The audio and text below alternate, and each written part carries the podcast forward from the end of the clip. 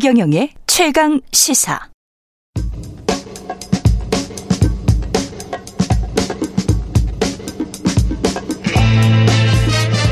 네, 우리가 접하는 뉴스의 대체부터 지금까지 뉴스 일대기를 쫙 살펴보겠습니다.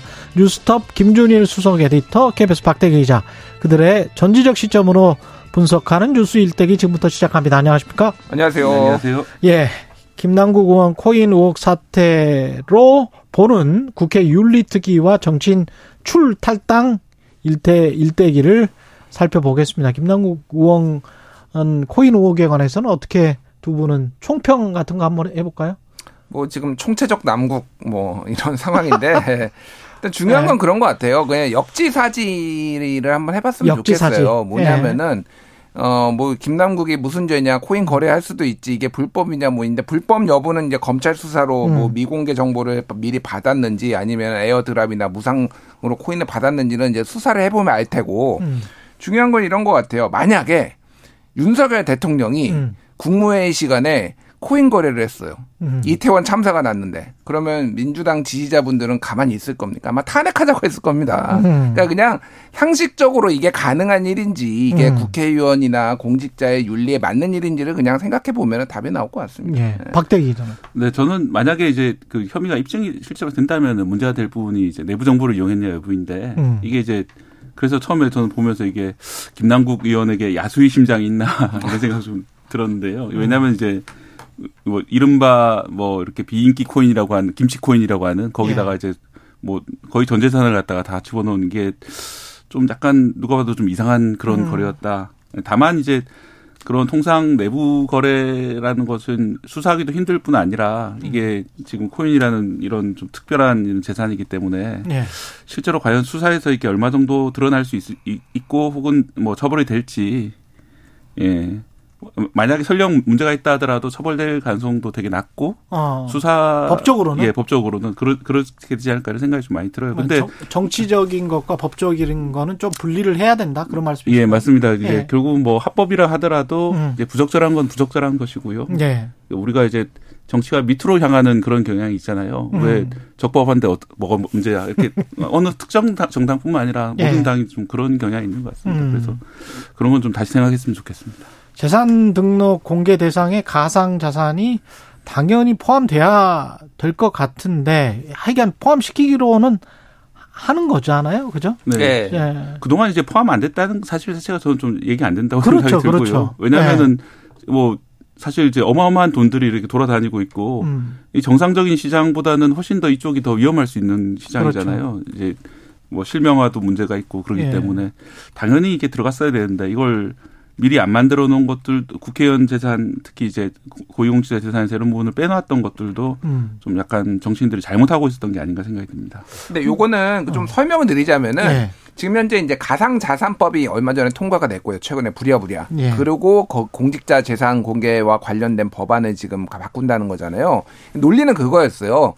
코인 자체를 이거를 재산으로 볼 것이냐 말 것이냐 법적 근거가 없는데 음. 이거를 그러면 넣을 것이냐 말 것이냐에 대해서 논란과 이견이 있었다는 거. 저는 넣어야 된다라고 당연히 생각은 했지만은 이미 네. 많이 늦었지만은 이 부분에 있어서 그러면 우리나라 금융이나 이런 데에서 이제 이거를 제도권으로 만약에 코인을 보호하면 어떤 기준으로 할 것이냐 뭐 이런 막 법적인 문제들이 사실 있었던 것도 사실이에요. 근데 이제 규제를 음. 한다고 해서 그걸 제도적으로 보호한다는 거는 약간 좀 오해가 있는 것 같아요. 음. 저는 이제 많은 이제 분들 그렇게 주장하시는데 어, 이거는 뭐 현실에 있기 때문에 어쩔 수 없이 이제 규제를 하는 것이고, 그렇다 규제를 한다고 해서 그럼 지금부터 이제 정부가 보여야 된다. 그거는 약간 좀, 좀 다른 논리인 것 같습니다. 음. 예를 들어서 이제 의미 없는 주식 같은 경우에도 문제가 있는 회사들도 일단은 증시에 상장되면은 거래는 되는 거거든요. 그렇죠. 그걸 이제 뭐 정부가 끝까지 뭐 가치를 보여주지 않잖아요. 그거는 어. 잘못된 투자면은 결국은 이제 파산으로 가는 것이고. 근데 재산 공개나 신고의 입법 취지는 가령 뭐 이런 거잖아요. 내가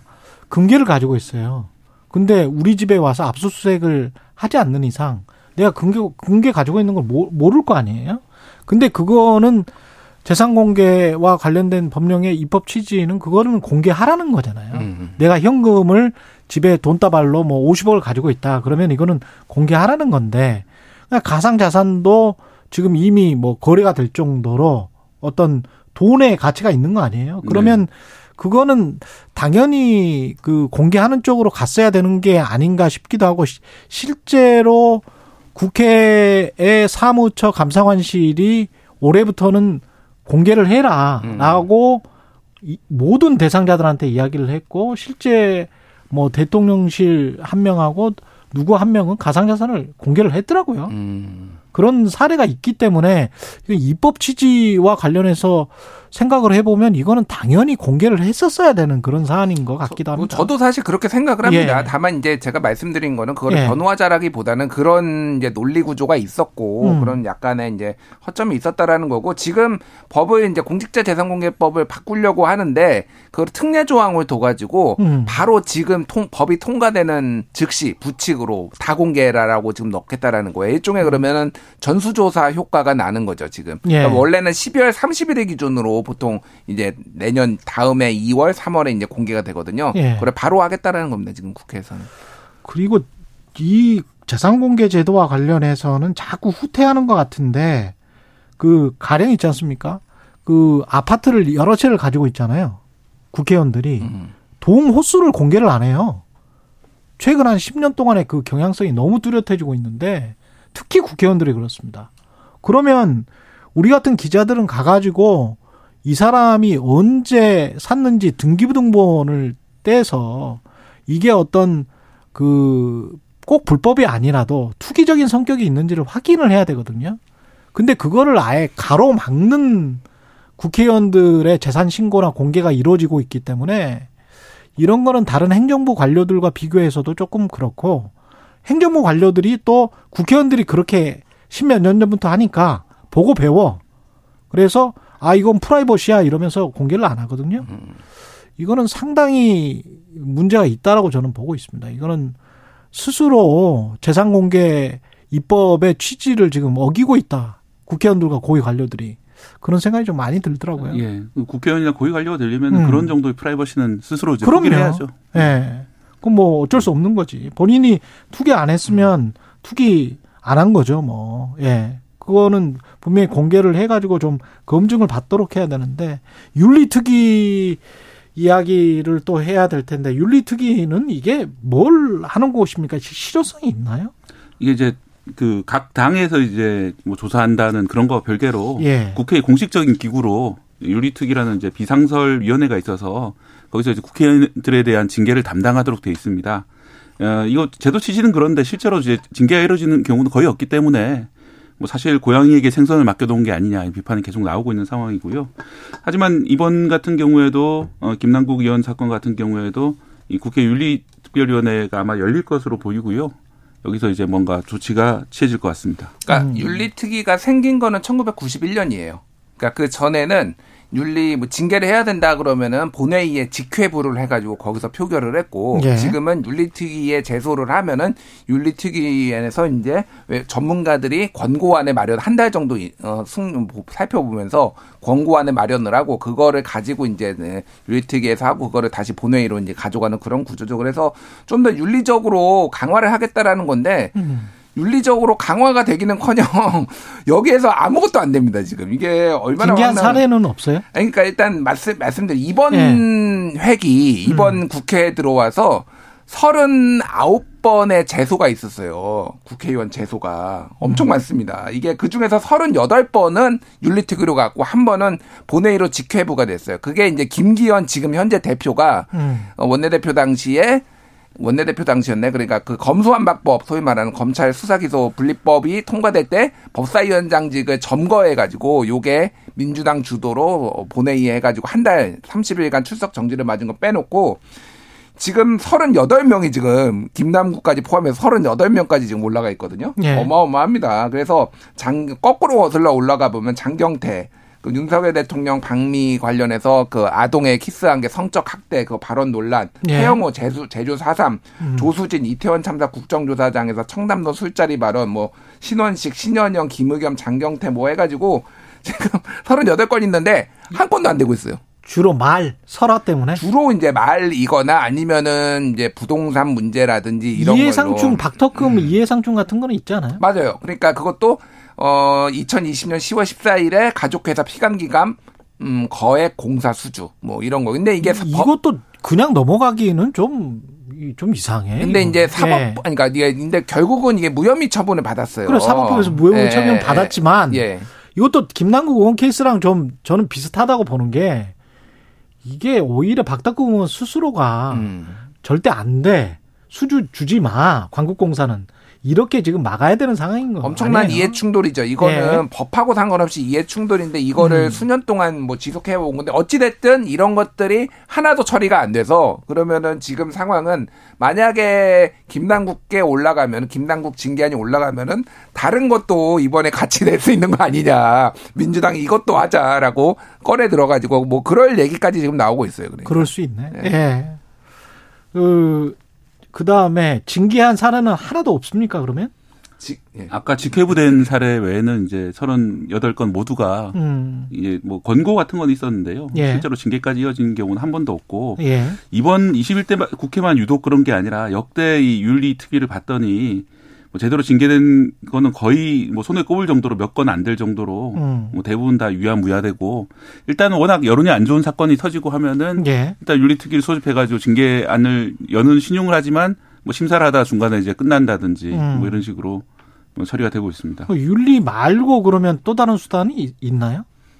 어떤 국회에서? 국회에서요? 예, 사법기관 빼고 어, 윤리위밖에 없, 사실상 없다고 봐야죠. 예, 당에서 좀뭐 좋지 않은 뭐 징계라든지 뭐 출당 탈당. 출당 탈당. 예, 예, 예.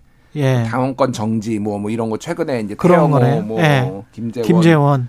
그러니까 윤리위 말씀을 하나 더 드리면은 예.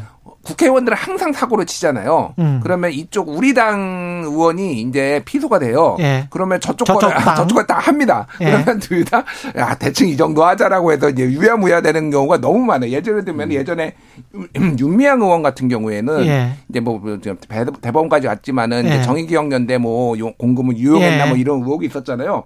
바로 박덕흠 의원을 이렇게 민주당에서 제소를 해가지고 음. 서로 이거를 같이 올리네 마네 뭐 이렇게 하다가 유야무야 된 경, 그 경우가 있거든요. 그렇게 되는 거군요. 예. 예. 그러면 자체적으로 뭐 탈당, 탈당 같은 경우는 큰 징계로 비춰지지는 않은 것 같은데. 이게 그러니까 국회의원들한테는 징계라고 큽니까? 생각을 하는 거죠. 왜냐하면은 네. 탈당하고 네. 뭐 이를테면 제명이 되고 당에서 제명이 되고 이럴 경우에는 나중에 공천에서 불이익을 아, 받을 가능성. 근데 국민들이 보기에는 뭐 아무것도 아닌 거죠. 그러니까. 그렇지, 그렇지. 그런 생각을 할 수 있는데 네. 말씀하신 것처럼 이제 그 아주 오랜 세월이 지나면 이제 그냥 다시 복귀하거나 이런 경우가 상당히 많이 있는. 음. 탈당을 근데 일단 해버리면은 뭐 관련해서 이번에도 비슷하지만 진상조사나 이런 게 잘 될 수가 없는 거 아니에요?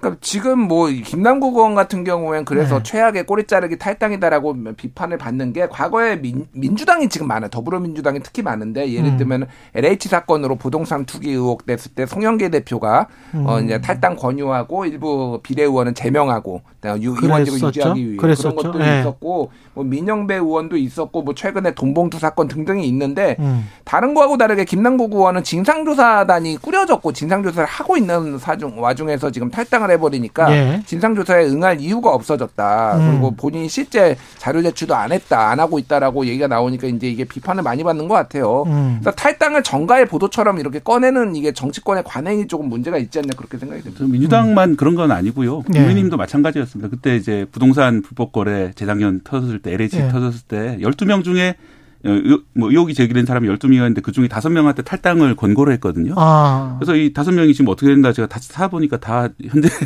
다시 돌아왔어요? 예, 국민의힘 의원으로 다 있습니다. 물론 중에 탈당하셨는데까지는 확인을 안 해봤습니다만 음. 현재 다 국회의원으로 있고 그중에 한 분은 지금 뭐 다른 사건으로 징역 7년형 뭐 뇌물 사건으로 이제 선고까지 받은 사람도 있고 그렇군요. 뭐 이런 식으로 결국은 이제 처음에는 뭔가 할 듯 하다가 결국은 아무것도 안 하는 그런 예. 일이 국민님도 마찬가지란 말씀입니다. 여기까지 듣겠습니다. 뉴스톱 김준일 수석 에디터 KBS 박대기 기자였습니다. 고맙습니다. 감사합니다. KBS 라디오 최경련의 최강시사 듣고 계신 지금 시각은 8시 44분입니다.